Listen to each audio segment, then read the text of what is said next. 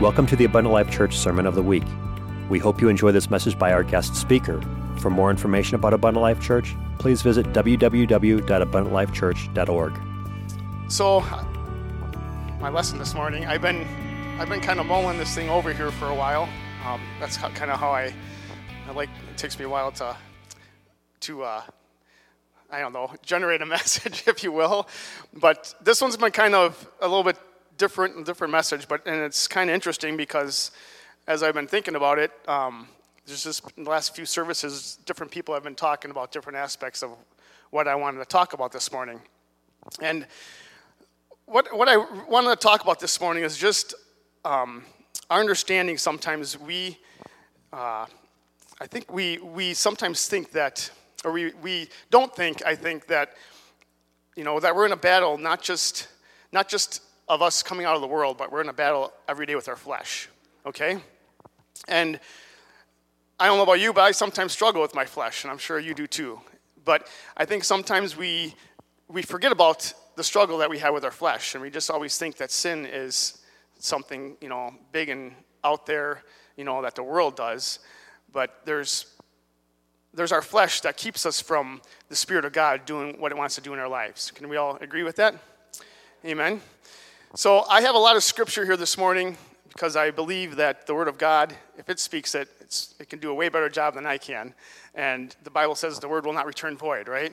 So I have a lot of scripture here to talk about this, but I want to just talk about the battle that we face between our flesh and our spirit.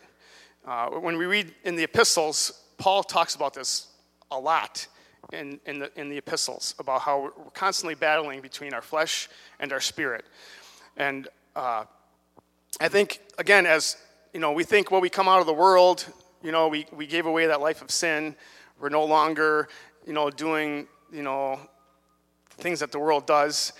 And sometimes we think that we're okay because we don't do those certain things. But the Bible still says that, you know, we need to walk cautiously and circumspectly, and we'll read that in a couple minutes here, and that there is a constant battle that we have between our flesh and our spirit. And we need to recognize that and be aware of it. And so I just kind of want to bring that awareness this morning and just share some thoughts along that lines with you. So I'm going to start in 1 Timothy chapter 4, verse 16. And it says, "Take heed unto thyself and unto the doctrine, and continue in them. For in doing so thou shalt save thyself and them that hear thee." So we need to continue in practicing what we're learning. We can't just think we've arrived, but it's a continuation. It's a thing that it's a process that we're still going on. We're still seeking after the Lord. We're still following after His Spirit. Ephesians chapter 4, verse 1, it says, "I therefore, the prisoner of the Lord, beseech you that you walk worthy of the vocation wherewith you are called." So we need to walk worthy of the vocation wherewith you are called. How many believe they're called of the Lord this morning? You know, Bible, we're not just called to be pastors, but we're called out of darkness into His marvelous light, right? So we're all called to do various gifts and to minister in various aspects of the body of Christ. Every one of us is called, okay, and chosen. Amen? If you'll turn over to Ephesians chapter 5, which should just be another page over. Ephesians chapter 5, this is going to be a little more lengthy of a reading. And it's verses 14 through 21. Ephesians 5:14 says, "Wherefore he saith, Awake thou that sleepest, and arise from the dead, and Christ shall give thee light. See then that ye walk circumspectly, not as fools, but as wise, redeeming the time, because the days are evil. Wherefore be ye not unwise, but understanding what the will of the Lord is, and be not drunk with wine, wherein is excess, but be filled with the Spirit, speaking to yourselves in psalms and hymns and spiritual songs, singing and making melody in your heart to God," or to the Lord, "giving thanks always for all things unto God and the Father in the name of our Lord Jesus Christ." So obviously I kind of want to point out that we need to walk circumspectly, and that we need to walk not as fools, but as wise. There's many warnings in the Bible about being wise, or not warnings, but encouragement to be wise. You know, don't walk foolishly, but walk wisely. Don't become, you know, I think of the virgins in the Bible where there was 5 foolish versions and 5 wise versions, right? And they were all called, they were all saved, but 5 of them were foolish and they weren't practicing and doing the things they needed to do. And then 5 of them obviously were wise and doing those things and making sure that their lamp oil was full and keeping themselves where they needed to be. So there's lots of warnings in Scripture about not being foolish but being wise. And we need to walk circumspectly, which when I think of that, I know it means being aware, but not only just aware of our surroundings, but aware of where I'm at. Where am I at in the kingdom of God? And where is my relationship at with Jesus Christ? Because it doesn't just always coast and get where we need to go. And we'll talk about that more in a little bit here. All right, 2 Corinthians 5:17. 2 Corinthians 5:17 says, "Therefore, if any man be in Christ, he is a new creature. Old things are passed away. Behold, all things are become new." How many are thankful for the newness of life in Jesus Christ? And that the old things are gone, right? That they're under the blood of Jesus, and they're no longer have ownership of those things. Amen. But they're as far as the east is from the west in the mind of Christ. Praise God. So let's look at an example here in Scripture. When I was putting this together, I thought about the children of Israel when they're in Egypt. And you think about how they're in Egypt, and we know, they were slaves, obviously. So they were being whipped. We can see in Scripture, we know that Moses came and he killed the guy because he was whipping a fellow Hebrew, correct? We know that the Pharaoh had killed all the firstborn children, and Moses got hidden.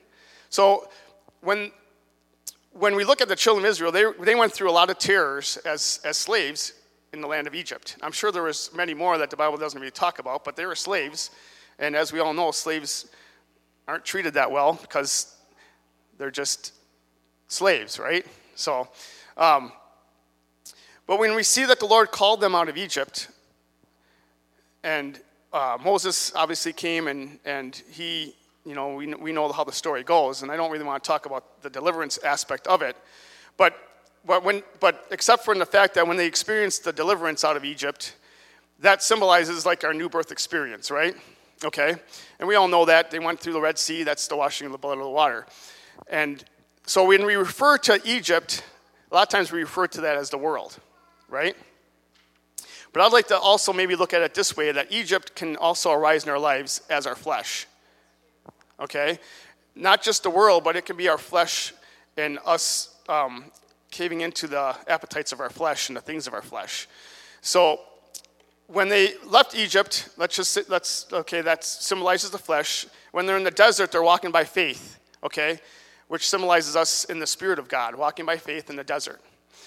So now when you think of all the terrors that they went through and all the hardships that they went through, I just wanted to bring a few scriptures here in Exodus. I got about 5 different references here in Exodus about whenever they reached a little bit of difficulty in the desert, the first thing they wanted to run back and do was go back to the world or go back to their flesh and let their flesh rise up in them.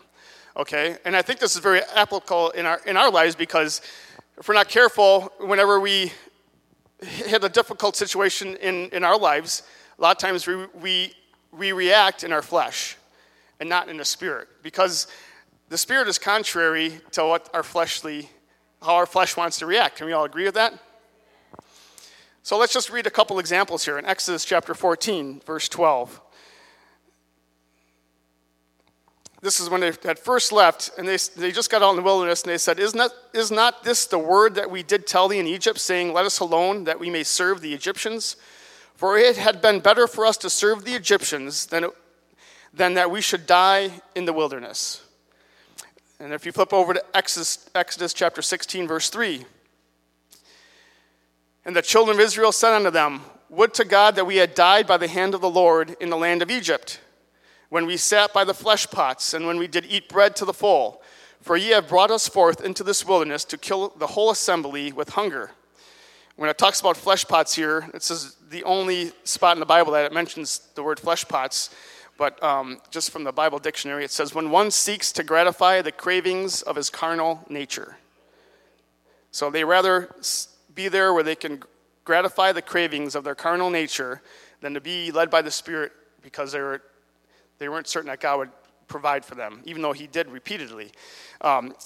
Exodus chapter 17, verse 3 says, "And the people thirsted there for water, and the people murmured against Moses and said, 'Where is this that thou hast brought us up out of Egypt to kill us and our children and our cattle with thirst?'"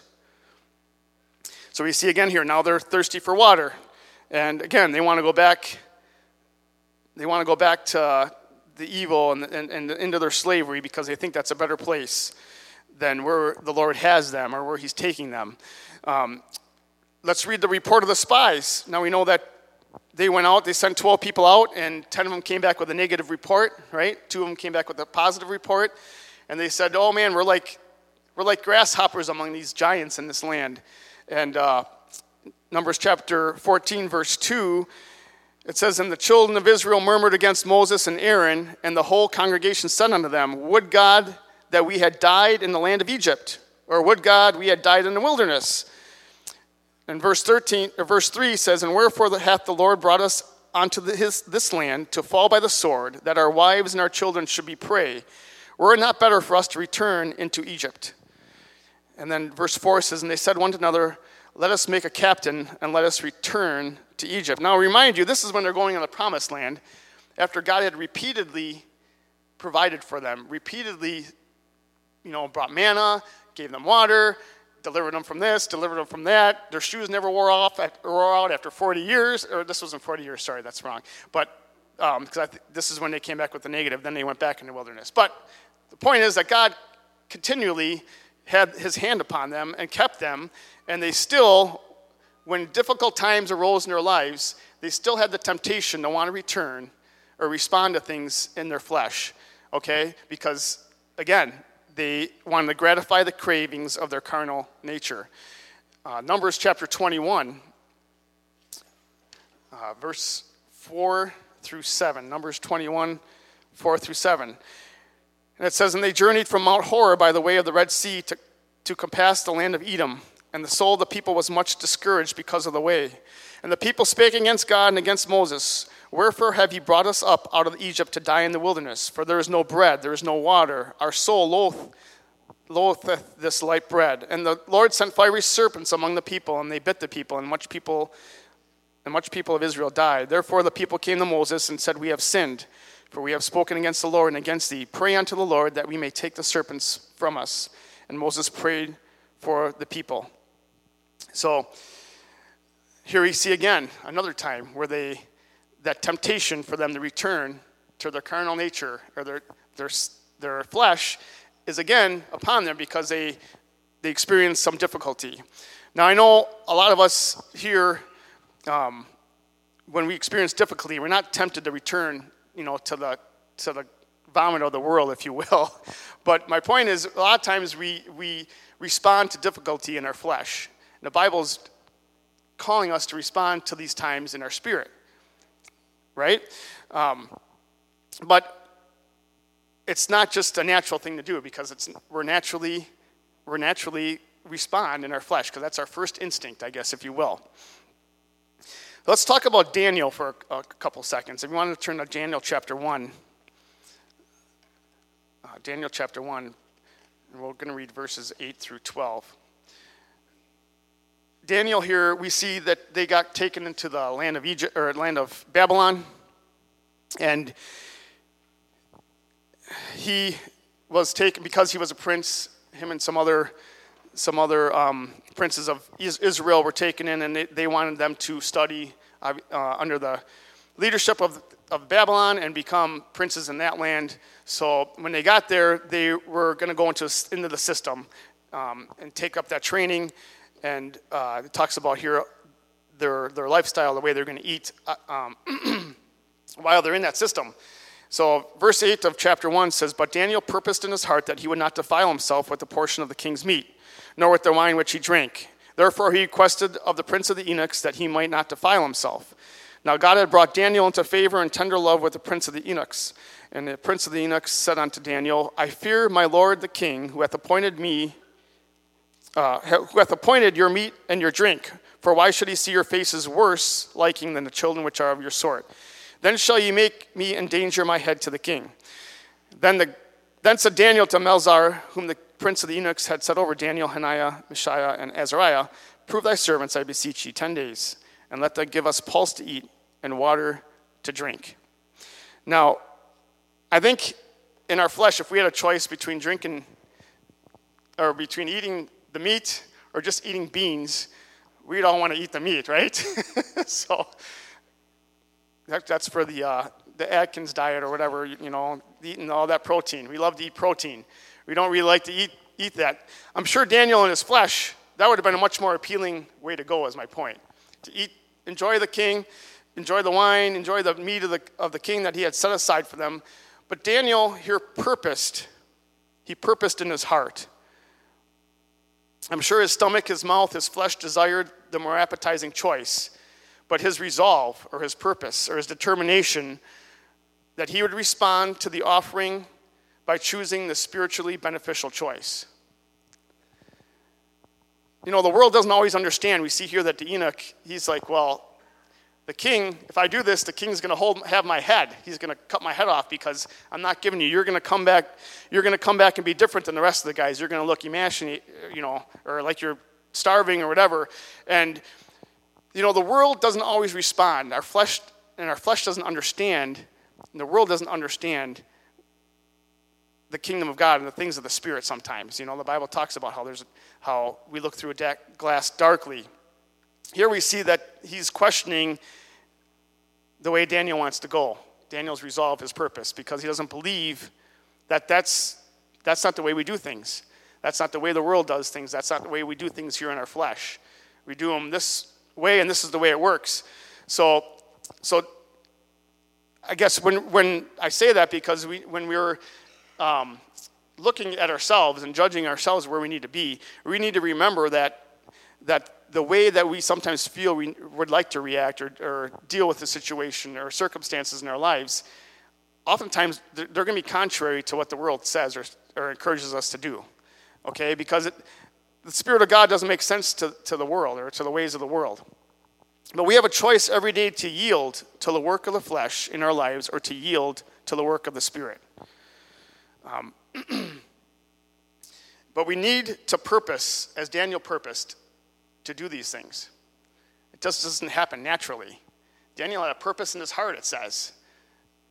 You know, to me, that's a big word right there. He purposed, he determined, he was going to make sure it happened till his last breath. He was going to purpose to recognize that he was going to do the things that God had called him to do and to do them the right way. So I bring that out because I just believe that's an important key part of that scripture there, that we need to purpose, that we recognize these things in our lives, the war against the flesh and the spirit in our lives.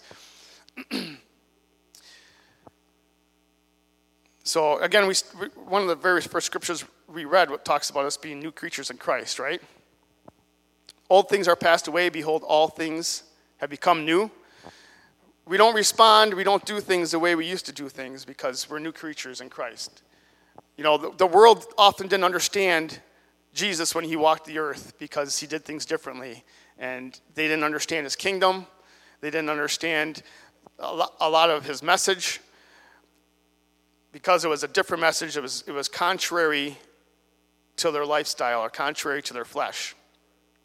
But we need to embrace the different new creature that identifies us as heirs with Christ because we've taken on his name. Amen? I know last week Pastor Kylie, when he preached, he mentioned Romans 8:14. I'd like to turn to the book of Romans chapter 8. This is kind of a lengthy reading, but as I was examining it, it was hard to cut anything out. So, like I said earlier, the Word of God, it does a way better job than I can anyway. So I want to read Romans chapter 8, 1 through 15. But we know that Paul was writing this to the church at Rome. Now, again, these people had already received salvation. He's not writing to people that are not saved, okay? I think that's important to note here. And it seems to me that we can be carnally minded after we're saved, according to Paul's writing here. Okay? Which forces me to ask the question of myself, am I a carnally minded Christian? And I'll let you ask that question to yourself, but I'm not going to ask it for you. So, Romans 8, 1 through 15 says, "There is therefore now no condemnation to them which are in Christ Jesus, who walk not after the flesh, but after the Spirit." So again, there's no condemnation, but I don't know. If you're walking after the flesh, maybe there is condemnation, because it says to those that are walking after the Spirit, there's no condemnation, okay? "The law of the Spirit of life in Christ hath made me free from the law of sin and death. For what the law could not do, in that it was weak through the flesh, God sending his own Son in the likeness of sinful flesh, and for sin, condemned sin in the flesh, that the righteousness of the law might be fulfilled in us, who walk not after the flesh, but after the Spirit." Again, that the righteousness of the law might be fulfilled in us, who walk not after the flesh, but after the Spirit. "For they that are of the flesh do mind the things of the flesh, but they that are after the Spirit, the things of the Spirit. For to be carnally minded is death, but to be spiritually minded is life and peace." How many want more life and peace in their life? All right. "Because the carnal mind is enmity against God, for it is not subject to the law of God, neither indeed can be." That's kind of interesting to me. The carnal mind is enmity against God, or is an enemy against God, if you will, and is not subject to the law of God, neither can it be. We really need to be spiritually minded. So then, "They that are in the flesh cannot please God. But ye are not in the flesh, but in the Spirit, if so be that the Spirit of God dwell in you. Now if any man have not the Spirit of Christ, he is none of his. And if Christ be in you, the body is dead because of sin, but the Spirit of life but the Spirit is life because of righteousness. But if the Spirit of him that raised up Christ from the dead dwell in you, that he raised up Christ from the dead, he shall also quicken your mortal bodies by his Spirit that dwelleth in you. Therefore, brethren, we are debtors not to the flesh, but we're debtors to live, or not to the flesh, to live after the flesh. For if ye live after the flesh, ye shall die. But if ye through the Spirit do mortify the deeds of the body, ye shall live. For as many as are led by the Spirit of God, they are the sons of God." And if you were here last week, I know Pastor Kylie talked about that. It's not just about being filled with the Spirit of God, but being led by the Spirit of God, are the sons and daughters of God. Amen? "For if ye have not received the spirit of bondage again to fear, but ye have received the Spirit of adoption, whereby we cry, Abba, Father." "The Bible I read instructs me not only to be determined, or not only the purpose in my heart to walk after the Spirit, but to be determined to recognize the calling of the Lord in our lives. That he called us out of Egypt, he called us out of our flesh, out of the desires of the flesh, out of the desires of this world, to pursue and be an example of the Spirit of Christ."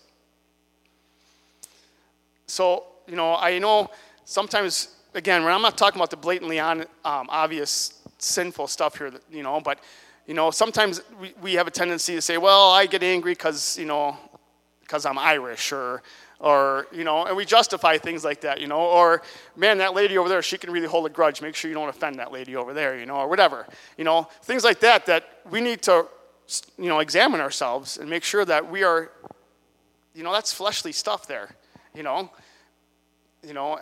holding grudges and being bitter and all that stuff. We need to guard against those things and let that go. Again, it's contrary to the work of the Spirit, but it's what God is calling us to do. Let go of those things and walk after the Spirit, so that we can walk worthy of the vocation wherewith we are called. Amen. We're called to be witnesses, to be examples of Christ to this world, and to encourage our brothers and sisters in Christ as part of the family of God. Amen? Praise God. So I just want to share two more scriptures with you. 1 Peter chapter 1, verses 1 through 10, where we're called to be an example of the Spirit of Christ. And this is how it will benefit us if we do that. "Simon Peter, a servant and apostle of Jesus Christ, to them that have obtained like precious faith with us through the righteousness of God and Savior Jesus Christ. Grace be to you, and grace and peace be multiplied unto you through the knowledge of our God and of Jesus our Lord. According as his divine power hath given us all things that pertain unto life and godliness, through the knowledge of him that hath called us to glory and virtue. Virtue means just to be like morally pure, okay? Whereby are given unto us exceedingly great and precious promises. How many are thankful for those promises this morning? That by these ye might be partakers of the divine nature, not the fleshly nature, but the divine nature, having escaped the corruption that is in the world through lust. And besides this, giving all diligence, add to your faith virtue, and to your virtue knowledge, and to knowledge temperance, to temperance patience, and to patience godliness, and to godliness brotherly kindness, and to brotherly kindness charity. For if these things be in you and abound, they make you that ye shall neither be barren nor unfruitful in the knowledge of our Lord Jesus Christ. So they not only need to be in you, but they should abound in us. And I think I take us back to Daniel purposing in our hearts that they're going to abound in us. You know, we need to be determined. We're going to follow these things and let them abound in our lives. But he that lacketh these things is blind and cannot see afar off, and hath forgotten that he was purged from his old sins. Wherefore, the rather, brethren, give all diligence to make your calling and election sure. For if ye do these things, ye shall never fall. Again, the Bible says it better than I can. So, and then lastly, just back a couple pages to 1 Peter chapter 5. 1 Peter chapter 5, 1 through 11.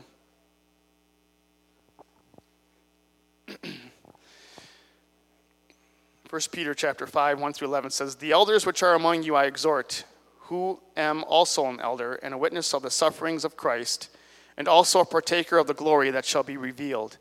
Feed the flock of God which is among you, taking the oversight thereof, not by constraint, but willingly, not for filthy lucre, but of a ready mind, neither as being lords over God's heritage, but being examples to the flock.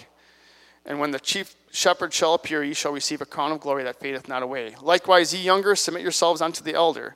Yea, all of you be subject one to another, and be clothed with humility. For God resisteth the proud, and giveth grace to the humble. Humble yourselves, therefore, under the mighty hand of God, that he may exalt you in due time. Casting all your care upon him, for he careth for you. Be sober, be vigilant, because your adversary the devil, as a roaring lion, walketh about, seeking whom he may devour. Whom resist steadfast in the faith, knowing the same afflictions are accomplished in your brethren that are in the world. But the God of all grace, who hath called us unto his eternal glory by Christ Jesus, after that ye have suffered a while, make you perfect, establish, strengthen, settle you. I think that's a really good scripture right there that we don't. I never really knew that was in there. But the God of all grace, who hath called us unto his eternal glory by Christ Jesus, after that ye have suffered a while, make you perfect, establish, strengthen, and settle you. To him be glory and dominion forever and ever. Amen. So, again, I just wanted to make us aware of the battle that we're facing. You know, we need to learn to walk after the Spirit, not after the flesh. Let God do the work that he wants to do in you, as contrary as it may seem to the world around us. We need to seek the face of the Lord, that he can do all things through us for his glory. Amen? God bless you, and you're dismissed.